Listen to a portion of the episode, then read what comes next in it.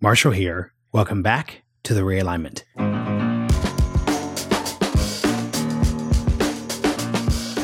Today's guest is Ben Ansell, professor of comparative democratic institutions at Nuffield College, University of Oxford.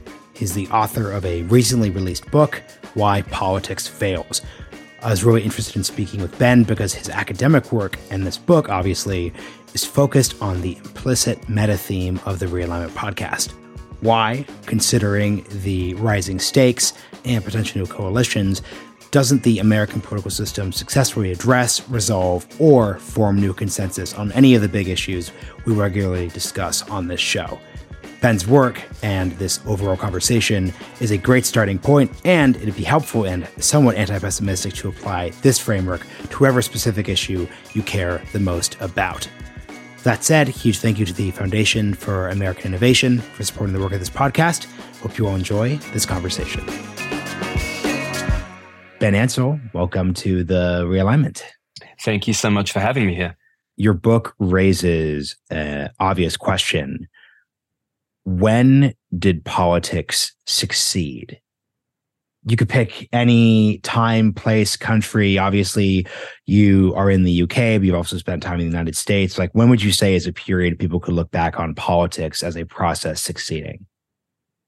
So it's a great question. Uh, and it's a good cold open as well, Marshall, uh, to to have you know have me think about the positive moments. And so I'm going to answer that in a positive way, but I'm going to do so uh, in a slightly tragic way because I think the big moments when major reforms have occurred to the apparatus of government um, and of public services have been in bad times, have been either in the United States during the Great Depression. I think your listeners will have different views about the merits of the New Deal uh, and the merits of all the policies creating them, but some of them have been incredibly long lived. I mean, Social Security being the most obvious example of a policy that remains incredibly popular and is now almost 100 years old in the United Kingdom, the moment that people always look back on is the transition in 1945 at the end of the Second World War and the creation of the United Kingdom's version of Social Security. To some degree, pensions increased at that time, but the big the big kahuna there was the National Health Service, which was created at the end of the Second World War as well.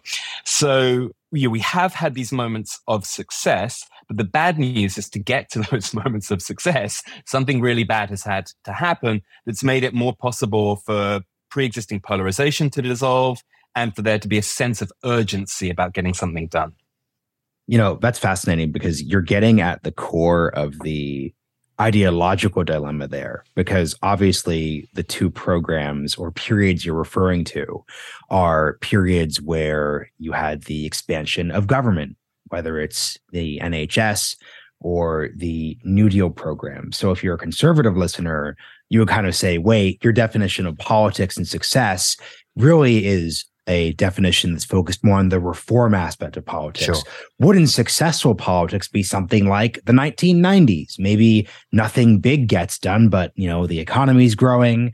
Um, we're having stable transitions of power. I'm kind of curious, like, what do you think about just like a more stable vision of politics working, and maybe things are sort of put to the side um, and resolved through culture or just basic socio uh, economic interactions as opposed to government expanding? Yeah, that's a really interesting point. So to get big changes to the architecture of, of government, which in the middle of the 20th century were about state expansion. Of course, they weren't in the 19, late 1970s, mid 80s 1990s. So there's big transformations of government have tended to be when bad things have happened. And it's an interesting hypothesis that I haven't thought a great deal about, about whether the great moments for neoliberalism can only happen under, under peace. Um, I mean, you could argue that much of the 19th century, right, is developing uh, a free market architecture uh, during, you know, 100 years of, of broadly interstate peace. Of course, there are lots of non-peaceful things about the 19th century, right? Imperialism, uh, the Civil War, and so on. Um, but yeah, I think I think there's a fair point to be made that if you're a, a listener on the centre right, big successful moments of politics look like things like the Reagan tax reform, right? They look like doing something where you simplify what the government does, where you broaden the tax base and you cut out a lot of exceptions. Um, that I think was was made easier for Reagan by the fact that there was clearly a kind of ideological shift against what the post war consensus looked like. Uh, but it still wasn't an easy policy for him to put through because you know who loves complicated tax codes? Businesses and special interests, right? Mm-hmm. And we know it's extremely difficult to get those passed. So, so you might be right to say that politics is going to succeed in different ways, of course, depending on what your priors are about what you want from politics. Um, but the success, I think, generally comes from figuring out ways of dealing with a lot of special interests at once and overriding whatever their previous concerns have been. You know, I can give you a good example right now about what's happening in Brazil. Mm-hmm. So in Brazil, there's a very, very complicated tax code uh, with lots of different uh, regional taxes at the state level and then at the federal level. And the way they've been used by Brazilian businesses is largely to minimize their tax exposure by coming up with complicated tax transfer systems where you, you minimize your exposure by moving money from the regional to the federal level. So that is actually being simplified under the current government. And it's not because Lula won the election, because Lula has almost no dominance in the Brazilian legislature. It's because eventually there was a coalition large enough to kill the special interests. Uh, and so I think you know those moments, if you're from a, kind of, a more neoliberal change perspective, are the big ones, and they can happen in in places with as complicated politics as Brazil. Yeah, and this is just interesting because I wanted to offer that caution just because a frustration I tend to have with the broad democracy discourse is oftentimes it's easy to define democratic success or political success as your specific policy prerogatives being able to pass or not. And I don't think that's what majority of people do. But if you just kind of listen between the lines, I do a lot of these interviews. That seems to be kind of like the implicit point being made. So I want to offer that caution. But I think a useful way of understanding what politics is, and once again, this this actually goes to your book, is maybe and push back if this is incorrect. But my takeaway from your book is I would define political failure as the inability to translate popular will um, into some form of action. So if it's the 1980s and we are entering the neoliberal era and there's a clear backlash against the New Deal and the Great Society, politics succeeded, whether or not you agree with the policy apparatus of the Reagan administration, because it translated um, the will which was translated by the majorities uh, Reagan won um, in his two presidential campaigns into tax cuts, deregulation, et cetera, et cetera, et cetera. And in the New Deal, that popular road looked like, hey, we're going to actually impose more of a state on laissez-faire capitalism. So, w- is that a useful way of like understanding like what successful politics could look like then? Yeah, I think it's fair to say that in a democracy, in in a political system where we think self rule is important, we cannot assume that self rule naturally has to benefit one side of the ideological spectrum. And I think many commentators and many of my colleagues, you know, it, it's very easy to mistake your views about what politics should look like and who you would vote for for a successful democratic system. Uh, and so I think we have to be really careful about that. That's been one of the great debates we've had in this country, in the United Kingdom, about the merits of, of the Brexit vote regardless of one's views about whether this was a good idea or not, a 52 to 48% majority vote is a 52 to 48% majority vote. Um, and presumably that reflected a shift in the general public's attitudes about the European Union from the referendum that brought Britain in in the first place. If we can't tolerate a country that changes its mind from left to right and back again, then we're simply not tolerating what it means to self govern. Because the assumption then is there's a dictatorship of whoever you prefer. So, um, you know, I think your rejoinder is really worth making.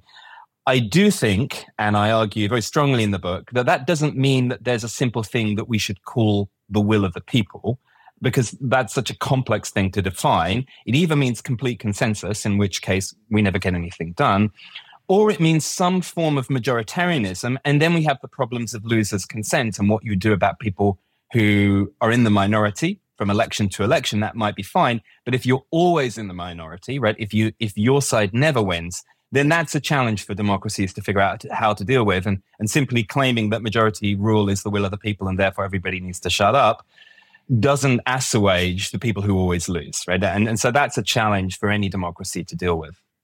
So let's just get to definitions then. Can you just define what politics is? Sure. right. It's, a, it's, a, it's is, obvious, but it's also yeah, a complicated question. it is a very difficult question. So, what do we mean by politics? We mean um, how we make decisions about what we're going to do collectively. And that's a really broad definition. Um, let me distinguish that from, from the law. From, because in a way, when we write laws uh, and when we interpret and follow laws, we're also doing something along those lines. But when we interpret and follow laws, we're doing so with a third party that stands behind the law and can enforce it, right? That can punish us if we don't follow the law and then sets the procedures by which we have to follow if we want to change or interpret that law differently. Fundamentally, there's no third party that stands behind politics. Um, unless one wants to get kind of divine right about this, there's no third party that we can call on to enforce truly political decisions. And, and, there's an example I've been using since I wrote the book, um, which is the deal that we as voters have with politicians. So I'll, I'll give an example from the United Kingdom. In the 2019 general election that Boris Johnson won, he was opposed by the Labour uh, politician Jeremy Corbyn, who was a socialist. And one of Corbyn's policies was to introduce free broadband for everybody in the country. Okay, so that's in the manifesto. That's something you could vote for. So imagine Jeremy Corbyn had won, and we're in the world of this counterfactual. And a year later, you're like, "Where's my broadband? Where's where's my free broadband? It didn't happen. Mm-hmm. What can you do about it? I mean, you can wait till the next election to punish the party for not giving it to you, but there's no one you can call on in the same way that if you asked ATT for broadband or Comcast for broadband and then they didn't deliver, well, you could sue them Mm-hmm. Uh, and political life is is about essentially these these very contingent promises that politicians make to voters, that politicians make to one another, that countries make to one another, uh, that can't truly be enforced. I'll give you one final example on this. We talk a lot about the challenge that Ukraine has had not being a member of NATO. It's always always been on this kind of NATO glide path, A kind of friend of NATO. But being a friend of NATO did not compel in any way NATO members to intervene and prevent the Russian invasion. It didn't compel them to attack Russia. Uh, and you might say, uh, bad news for Ukraine, but good news for Estonia, because Estonia is a NATO member. So we are all obliged to protect Estonia uh, if it's invaded by Russia. But here's the problem with that. If, if that had happened under the Trump administration and Trump, no great friend of NATO, had seen a Russian invasion of Estonia and said, hey, too bad, what could Estonia have done? Again, there was no one they could call on, right? There was no third party that they could call on to arrest Donald Trump for, you know, uh, for not following NATO rules of collective security. And that makes political life really difficult. It means that even a treaty as seemingly strong as NATO ultimately can only be enforced if we want to enforce it, not by some actor that stands behind. So to me, that's a truly political problem in nature. And can you talk a little bit about the because I'm interested in your point around uh, the difference between law, like the legal code, and then politics. Mm-hmm. Talk about that side of the ledger because I do think when I'm just thinking of conversations I've had with with listeners or with people who have frustration with politics, there's a real lack of the differences between these two categories are, are, are difficult and often frustrating. So focus on the legal side of things. Sure. I, I, mean, I'm not an expert on, on law and politics, so I'll, I'll just borrow what my, my friends in political science would say about it, which is that what lawyers believe they're doing and what politicians believe they're doing are, I think, different domains, right? So what lawyers argue they're doing and perhaps truly believe they're doing is John Roberts like, or at least this is what Roberts said, right? I'm going to call him as I see him. I'm behaving as an umpire there is a rigid code of symbols and rules that are out there that I am simply interpreting and applying to this particular case. Okay. Uh, and I'm doing so knowing that I have the 800 pound gorilla of the United States government standing behind me to enforce, you know, as for example, with school desegregation, to enforce those rules uh, if people don't want them enforced. So that's the kind of idealized take on the law. I think people's cynicism about the law is natural because, firstly, it's not obvious that judges are truly neutral umpires, even if they believe themselves to be so, right? Mm-hmm. We all come to this world with a set of values that drive how we interpret information. Um, we can claim to be originalists, but now we've discovered that you know KBJ has her own form of textual originalism that's very different from Sam Alito's. So even then, it's it's not super clear uh, how one would do that. But more importantly, judges are appointed by politicians. and politicians seek to court curb all the time, right? So, you know, we began by talking about the New Deal, but the New Deal was a moment of great democratic challenge for the United States in that the Supreme Court tried to overrule various parts of the New Deal. And then FDR himself tried to overrule the Supreme Court and to potentially pack it, right? And we had ultimately a deal that saved the Supreme Court. But that suggests that legal systems themselves are embedded in this core political problem, that they don't have any backup that they can call on, right? There's no sort of judge of the judges or judge of the political system that can enforce the way in which courts and politicians interact. And to give you a really up to date example of that. Look at what's going on in Israel currently with the attempts by the Netanyahu government to restrict judicial review, which the courts oppose, which you know, members of Mossad and the IDF oppose. But nonetheless, there's no third party on who they can call to enforce that Netanyahu behaves, you know, you know, makes judicial legislation in some kind of legal way. It's not mm-hmm. possible. Mm-hmm. It's ultimately so, political. So a couple follow up questions then. So, number one, if you're someone who's looking at that Jeremy Corbyn alternate universe where he promises uh, universal broadband in the UK, but he doesn't deliver it, do you or does the political science field have a grand unified theory of what separate from intent um, makes politicians actually do something that they that they promised? Because I think the the the key pushback to let's say a jilted uh, Labor Party voter who's mad at Jeremy Corbyn for not passing universal broadband in the scenarios. Oh, look, like public policy is actually super complicated, and that's like a very, very, very big ask. So you have to separate the fact that he probably, and I assume like knowing Jeremy Corbyn politics, he actually meant that he was going to do universal broadband. You have to separate um, the difficulty from from intent. Um, so, what actually, especially in those difficult situations, um, forces something into actual implementation or action? Yeah, I, I worked in government um, in the in the heights of the the New Labour era. Uh, I worked in for the Treasury, the Britain's finance minister ministry, uh, for two years, 2004 to 2006, and so I now know, as I hope most political scientists should know, how very very difficult it is to make policies and to make policies effective. Right, so. One reason why a promise that you tell the general public doesn't happen is because it's simply not possible. The money runs out in some fashion, or or you made a mistake and you you acknowledge that. Um, you would hope that the public are forgiving enough to acknowledge that this can happen. But I also think that it's important for politicians to be constrained by reality and not to make promises that they can't keep. And so I think the political science answer to all of these questions is don't trust the words that come out of Democratic politicians' mouths. They might happen, they might not. Trust not what people say, but your ability to punish him for it not happening. In other words, trust accountability uh, rather than assume intent or representation is the way that you get to policies. Um, and so, for quite sort of bare bones formal Democrats like me. I mean, I'm I I'm not somebody who thinks countries are not democracies unless they've accomplished a whole set of wonders in terms of political equality and social equality. I think a democracy is a democracy when you can kick the bums out.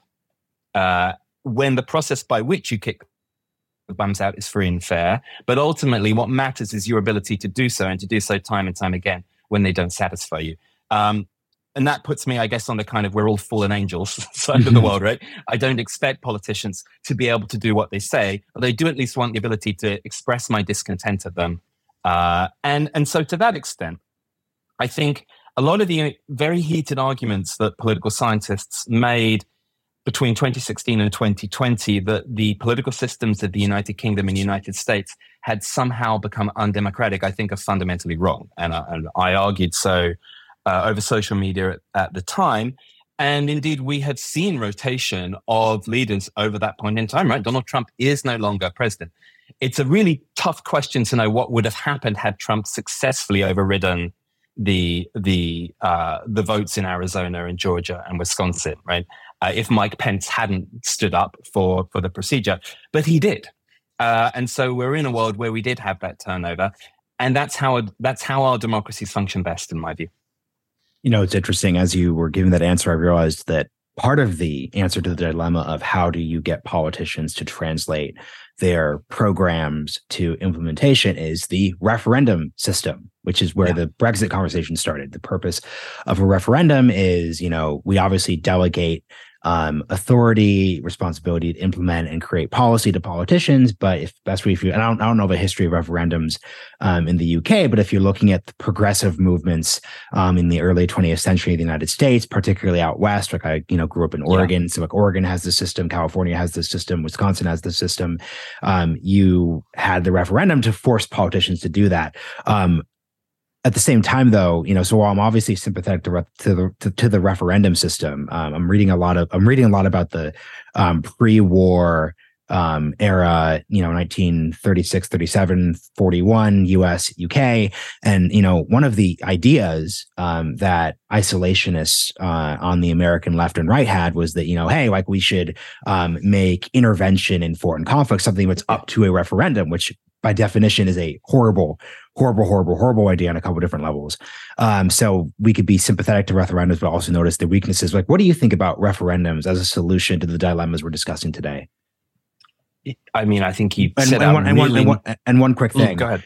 And the defense of the referendum is if I'm a, you know, UKIP or Tory, you know, voter in 2014, 2015, I would not trust David Cameron's um, conservative party to actually pass Brexit if he promised it in a pamphlet. So that's where I understand the need to have a referendum to implement that 5248 um, point of view. Yeah. Yeah. I mean, I think we, we learned a lot about people's willingness, so called Democrats' willingness to go through with a uh, democratic referendum in the United Kingdom in 2016. You know, I was somebody who supported the Remain side. Obviously, I therefore didn't want the outcome that happened. But I think it became clear to me and others over this period of time that coming up with incredibly convoluted ways to justify why you could ignore a referendum was was ultimately anti-democratic. Mm-hmm. Now, you can then get into these questions about well, should you have multiple referendums for the same issue? If it's a complicated one, should you have a supermajority? Um, and you know those are viable arguments to have but ultimately if you didn't have them before the referendum it's it's closing the gate after the the horse has bolted and and coming up you know it's like the old kind of best of three best of five best of seven way of trying to to win a game. So i think you know you have to go through with the system that you encouraged when people say things like well a majority of the registered voting public did not vote for this you know, un, we don't normally count the people who didn't vote in elections. Yeah. So we, I think we have that's a really choice in of itself, in exactly. a weird way. And, and unfortunate, I, I, think it's unfortunate, but it's a it's a choice in of itself.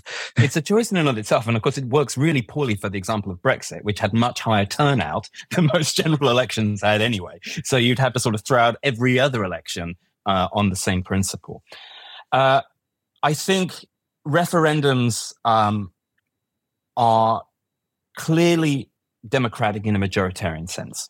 Um, I think when you get 60 40 results, which is quite often with uh, you know the ballot initiatives, popular ballot initiatives that occur in places like California and Oregon and Minnesota and Wisconsin and so on, then I don't think that's particularly complicated for us to deal with.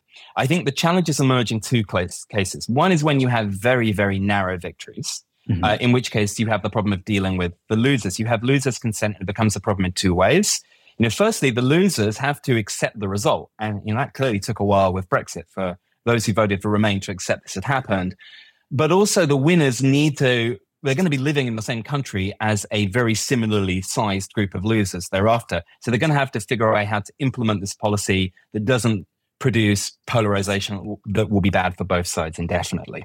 Um, that said, nothing compels them to do that, right? This is just sort of political advice, not not the mm-hmm. reality of the fact that they can often ignore that.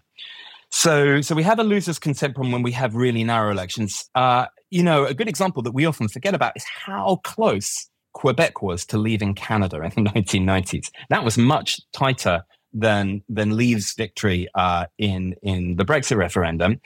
Quebec remains part of Canada, but it was such a you know kind of one percent margin that that it does store up a lot of trouble indefinitely afterwards. It doesn't mean that the problem is over. So, firstly, the narrowness. Secondly, referendums, I think, are less useful uh, when the problems are really large. And that's unfortunate because it would be nice to solve all of our big problems with simple decisions. But the example you give about having a referendum about intervening in foreign wars is a great example there, right? An incredibly complex question, which can't normally be boiled down to either you always intervene or you never intervene. In other words, it's not really a binary. Resolving it in a binary fashion just punts the problem. Let's say you decide you are still going to intervene of how to intervene, or punts the problem if you say you're never going to intervene of, well, you know, what if there are massive demands on you? Are there ways of, you know, providing lend lease money and things like that, right? So it's normally never zero one. And that's exactly what we ultimately found with Brexit, which is there's lots of ways of not being in the European Union. You could be like Norway and be very, very similar to being in the European Union, having free movement of goods and money and people. Uh, mm-hmm. Uh, albeit having slightly different tariffs, or you could be like Turkey and have the same tariffs, but none of the other stuff, or you could be like Russia and be not part of the European Union at all. Or you could be like Israel and New Zealand that are part of the European Union's research program, which hilariously Britain is not, right? So lots of different ways of leaving. And the problem we got to in the UK was we made the decision to leave, yes, but how? And then that wasn't decided. And ultimately, there were another set of differences there that made it very, very hard for Theresa May, the Prime Minister at the time, ever to come up to any decision. And ultimately, that only got resolved by having another kind of referendum like act with the general election at the end of the year, with Boris Johnson coming in and kind of steamrolling through his preferred version. Yeah, I really like your rubric for understanding um, a successful, or not even just successful, but just sort of a, a, framework for when a referendum makes sense. So, for example, given what you're saying, a um, vote in, let's say, the 1990s to decide whether or not to join the EU. Um, a referendum in that case would have been simpler at the straightforward because the, the question is just do we join or not? And then obviously there's going to be are we the Norwegian model? Are we always yeah. different dynamics? That was that's very clear there too. And it also goes back to the problems with the World War II example because once again, um, does lend lease constitute intervention? Um, does war preparedness you know increasing like does that constitute um, usage of it of itself? Like where can you where can you deploy the pacific fleet if you're going to argue that's going to provoke japan et cetera et cetera et cetera? That's a poor example because the the referendum itself doesn't actually address the questions that matter um, exactly. in, in, the first place. Exactly. You get into a tolstoy's unhappy families problem mm-hmm. right? Like there's one happy family the eu it has the same acquis that everybody has to have there's lots of unhappy families. There's lots of ways of not being in the EU. Um, but prohibition was, I mean, prohibition was in part decided by referenda at the state level, right? Mm-hmm. Um, but even that turned out to be more complex than people thought, right? It wasn't clear at the beginning about what exactly was the level at which an intoxicating liquor was intoxicating. And I think initially in the debates, people thought that weak beer would still be allowed, and it wasn't in the end by the way that the law was was written. And then repeal was also complicated because it mm-hmm. turned out not simply to turn everything back to pre 1919, but actually to create this whole complicated array of different alcohol laws you have across US states, right? So even in a case of something like prohibition that seems like a zero one, it turned out not to be. You know, it's interesting. Your articulation of the kind of do you do a do over if you're, you know, doing a Brexit referendum, and eventually the problem of just if you ask for too many do overs, um, you can't have a poll. And once again, like I'm I, over time, I'm gonna you know take a few listeners off. I've become less and less um, favorable towards the the Brexit side. I I, I don't know how I, I probably if if I'm honest, I probably would have voted Remain if I were a UK citizen. But I think the um, post Brexit UK is not in the particularly favorable position. People who supported it um, would have favored. But that said, I think it would have been, uh, I think, politically uh, not great to be eloquent um, to kind of just do over referendums until you get the right answer. That wouldn't have been democratically legitimate. But you you, you raising that point um, brings to mind a bit of squeamishness I have with democratic reformers. So let me just try to put the question as clearly as possible, or comment then question.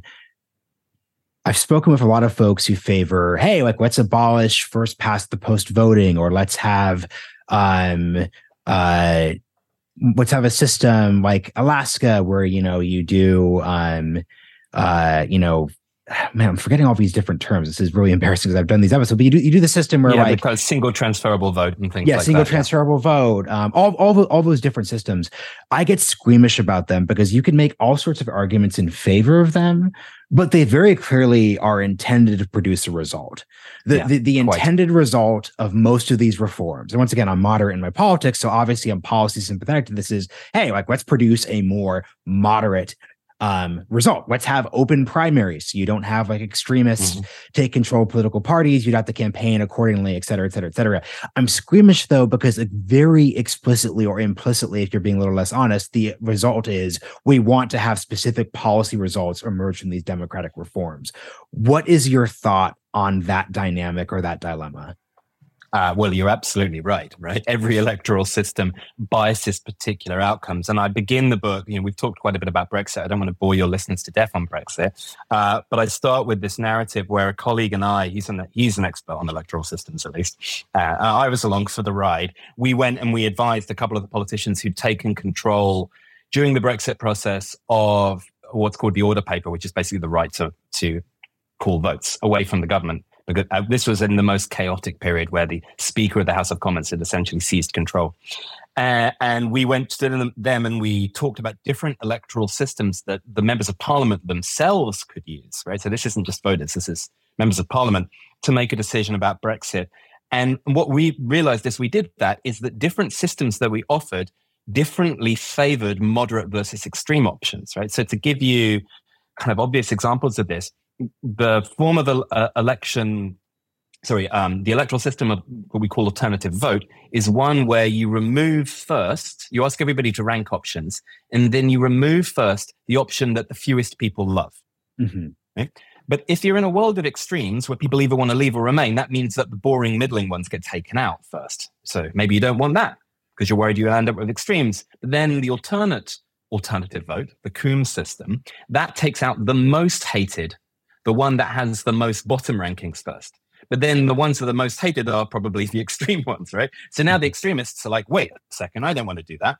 And even worse, people can then, knowing this, they can lie about their preferences. So if you're an extremist, you can start lying and say, I actually prevent, uh, you know, I quite like this other extreme in order to take out the moderate option that you think might win.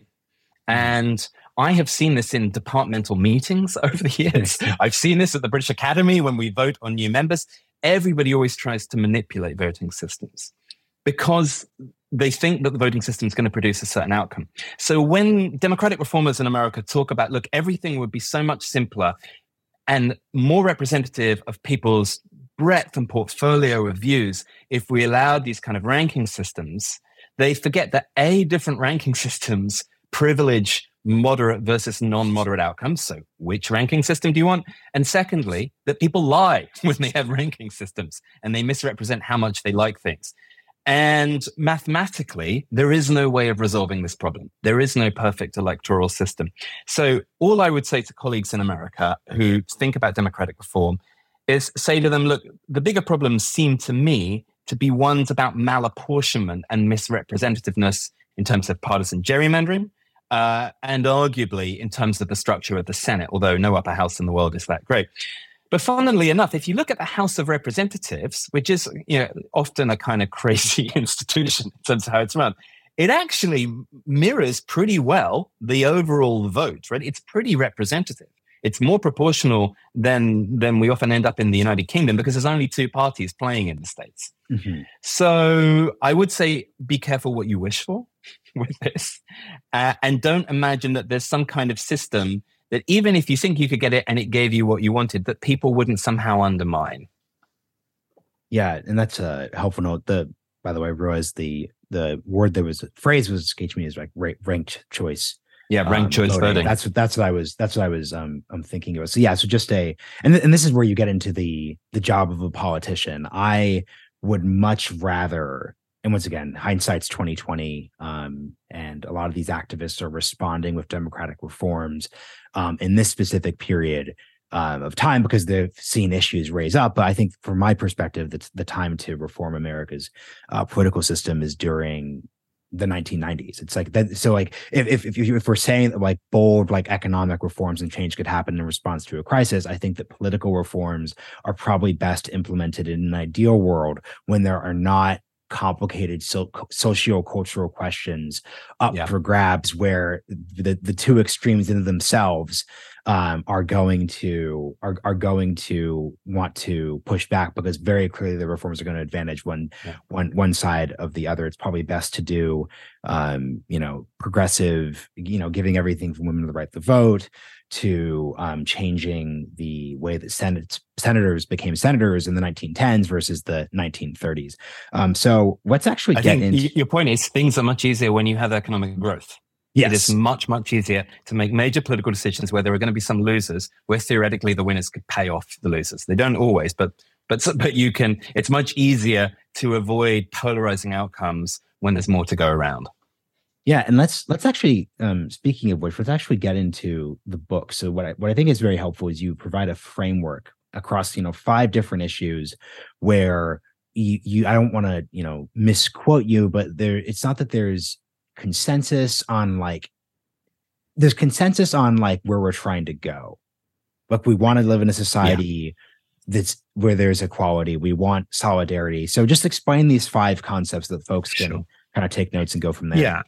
And, and so this, in a way, is, is is a is a challenge of the book because some of your listeners might might agree with these big five collective goals. But let's let's reach them out as broadly as we can. So there are five things I argue that we all want: democracy, the ability to self govern, equality, and this is a bit tricky, we can come to in a second, but let's view it as all be treated equally in some way.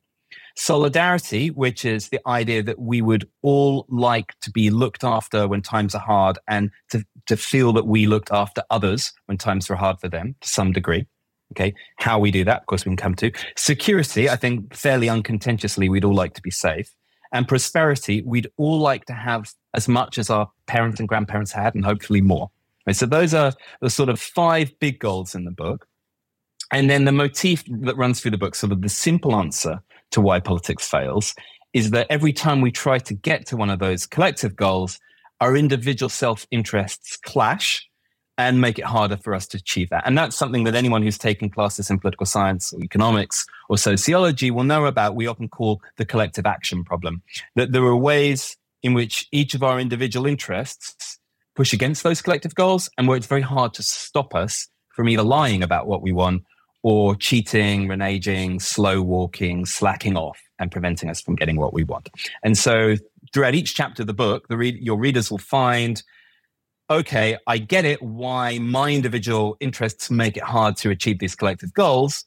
Um, and what I really want readers to take from this is also un- to understand that that's not immoral in any way. That's just sort of natural human behavior. we we are all imperfect. Um, and it's always easier for each of us to see what's in our individual interest and to hold collective goals at the same time, but not be willing to always make the sacrifices that would get us there.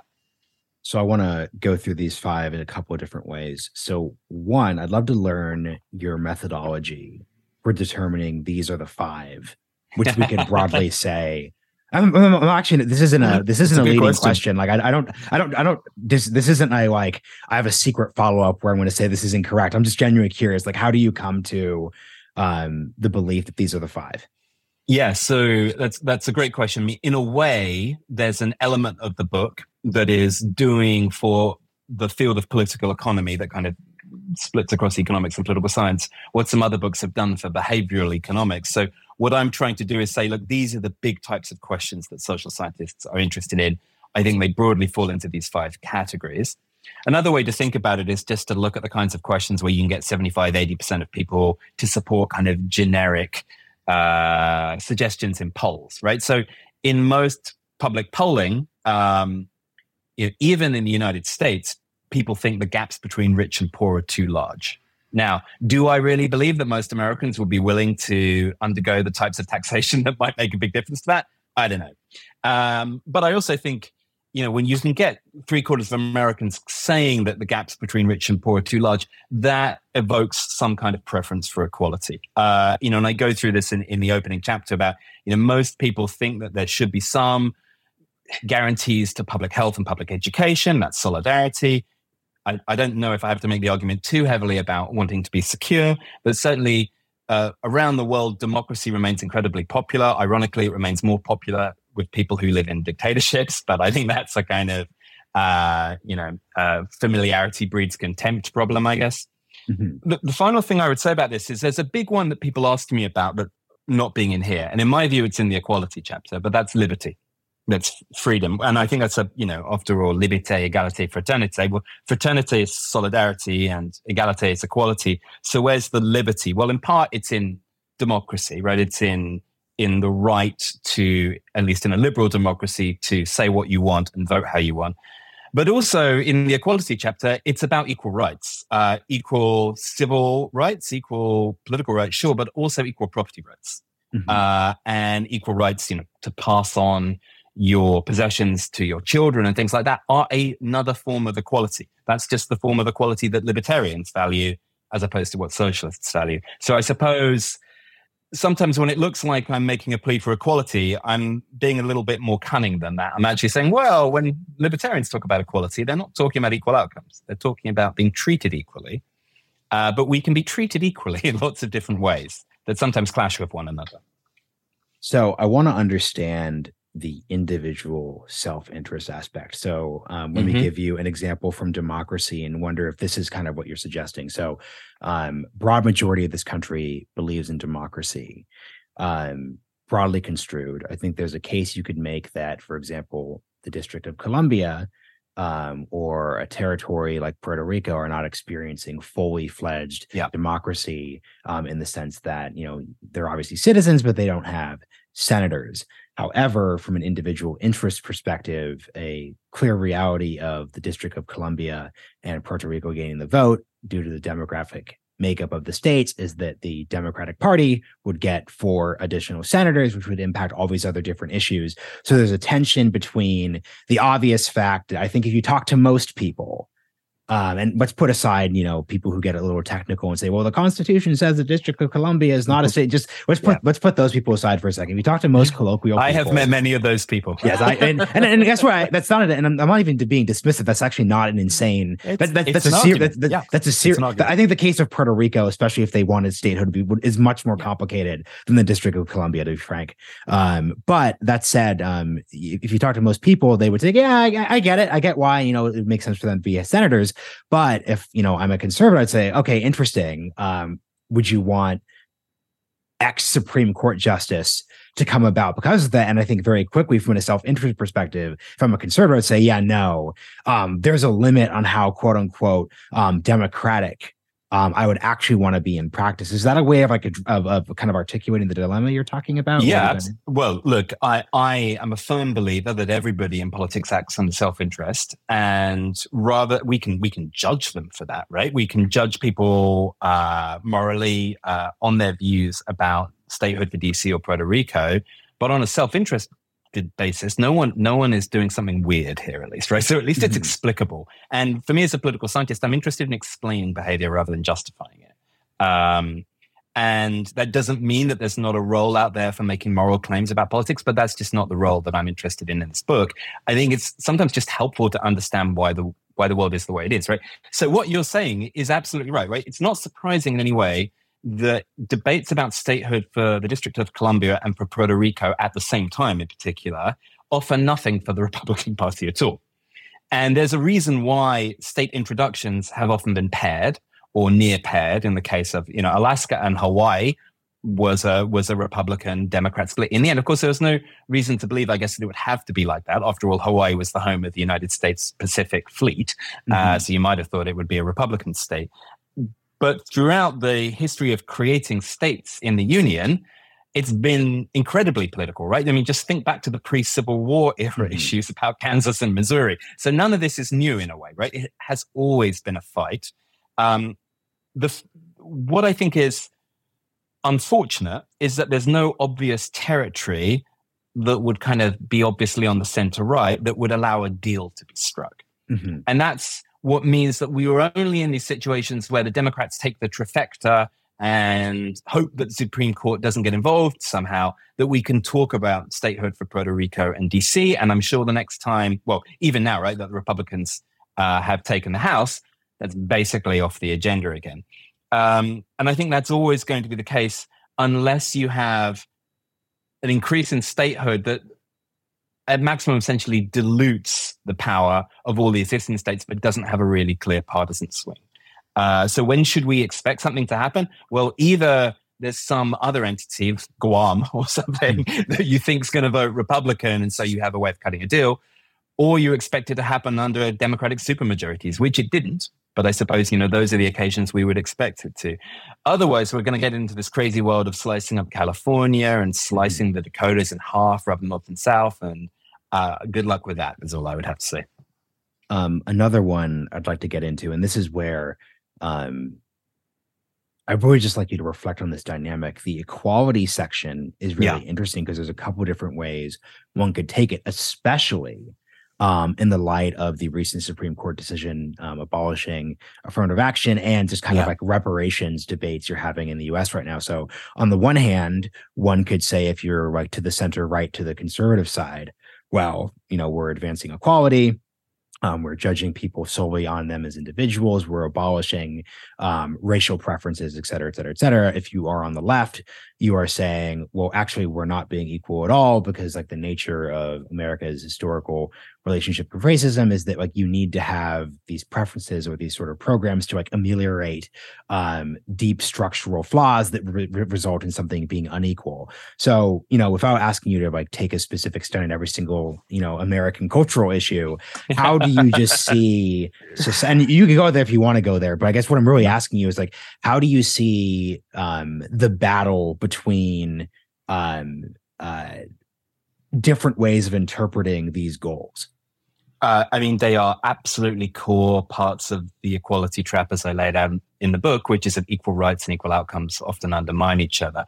I mean, in this particular case, the ending of affirmative action from a center right perspective looks like more equal treatment, right? A more equal process, or at least a more impartial process, not taking into account uh, any race or ethnic based characteristics. Uh, you know, maybe the Supreme Court will get rid of legacies, who's to say?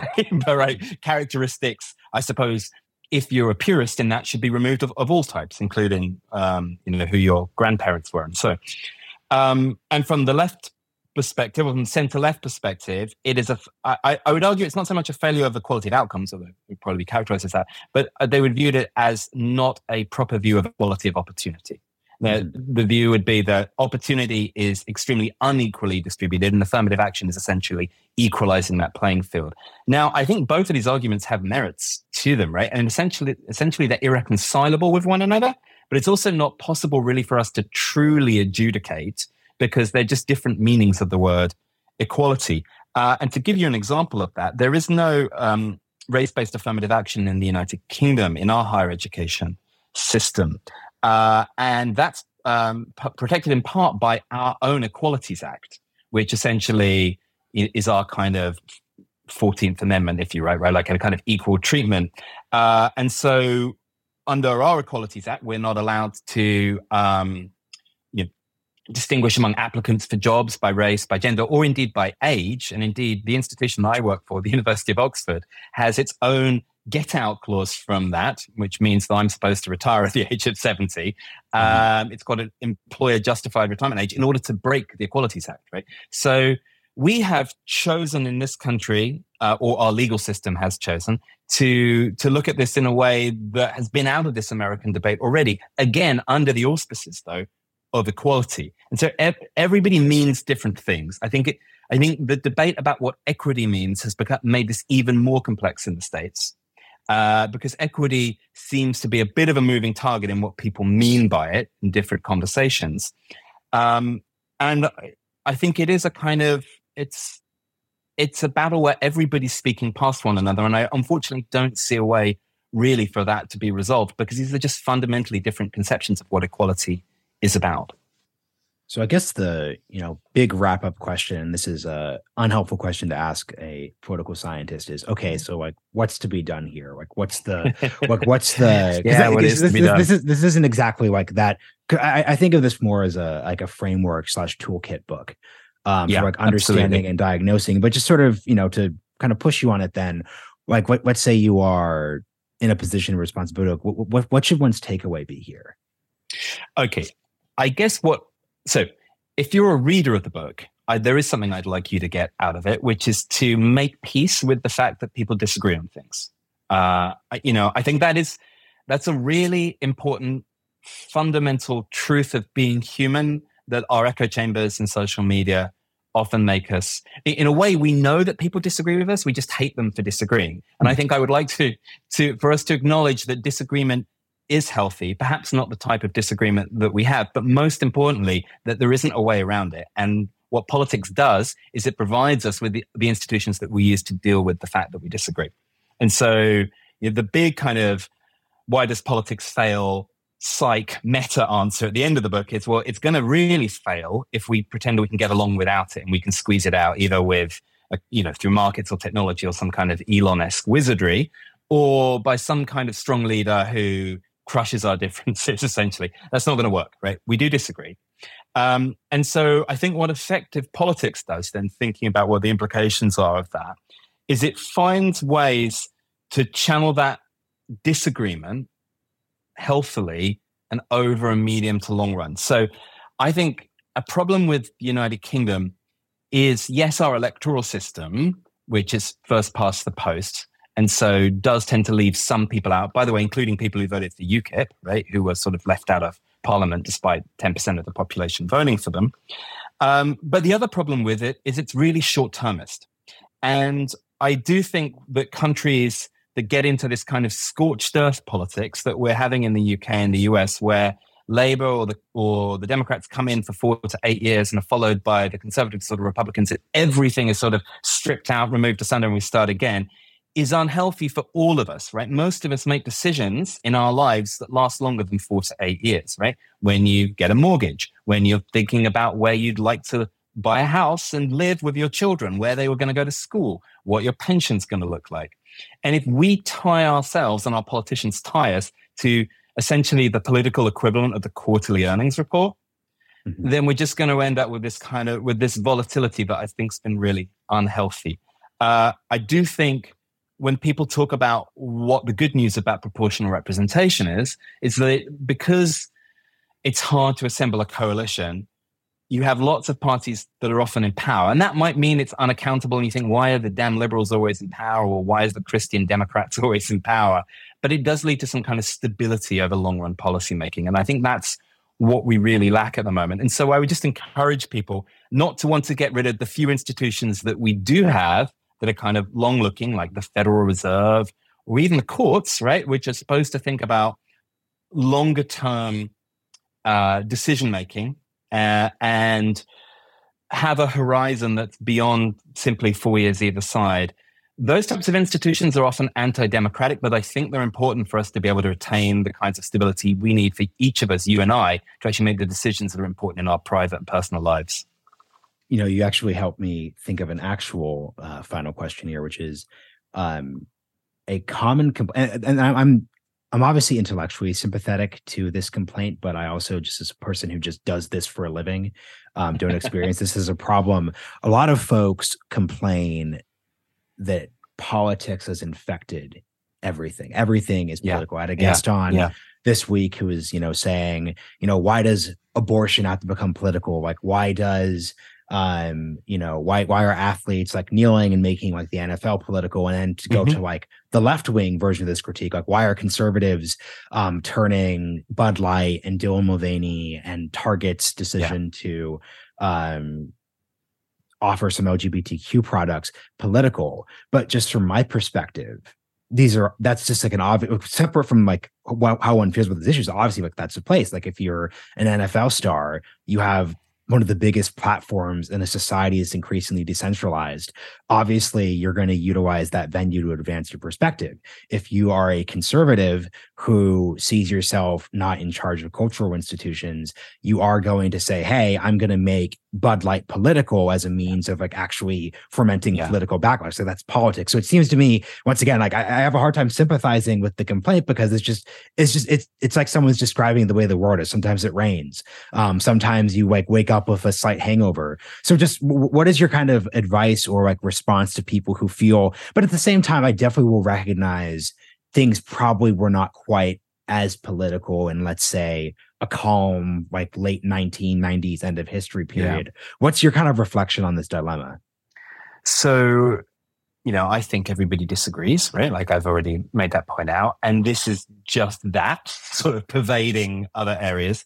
I i do think the internet amplifies our ability to see that disagreement everywhere but cast you know your mind back to the 60s and 70s right? Not not the 90s for the moment although i'm sure that there was discontent in the 1990s um, but in the 60s and 70s you had things like marlon brando refusing to take an oscar right? And having a native american woman go up and receive it on his behalf with john wayne scowling in the audience right?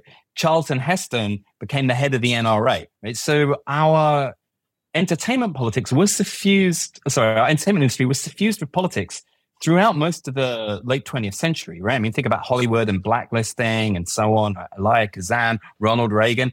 So we've always been like this. I think it is, I think the speed and, and velocity of the media that we consume just makes us see ever more of this. And everybody goes through political cycles, but also cycles of being good guy, bad guy. I mean, look at Lizzo over the last week, right? Like she's done a, a kind of 180 in how people feel about her. Look at Kanye. So mm-hmm. the speed with which we're able to see artists who are often some of the most fundamentally flawed people in society and that's why we love what they do but we're able to see all the different views they have on everything i think our access to that makes it seem that people are more politicized than they were in the past. And I'm just not sure that's true, right? And an accounting of the 60s and 70s in Hollywood certainly doesn't look like a kind of peaceful world in which everybody agreed. We can just see it more. And also, we don't have the distance of time with us, right? We're always seeing what's most immediate to us uh, and getting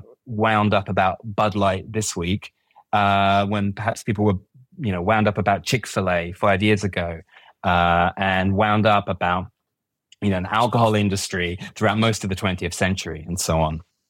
Yeah, that's uh, really well stated. Well, Ben, this has been really great. Could you shout out the book for folks who want to go to the links I have in the show notes to uh, learn more? Yeah, absolutely. The book's called Why Politics Fails. Uh, if anyone's watching on video, and I don't know if they can, I'm showing it, but it came out with Public Affairs back in May. It's available at all good, bad, and mediocre bookstores. so, uh, you know, please do read it. This was fun. Thanks for joining me on the realignment. Thank you, Marshall.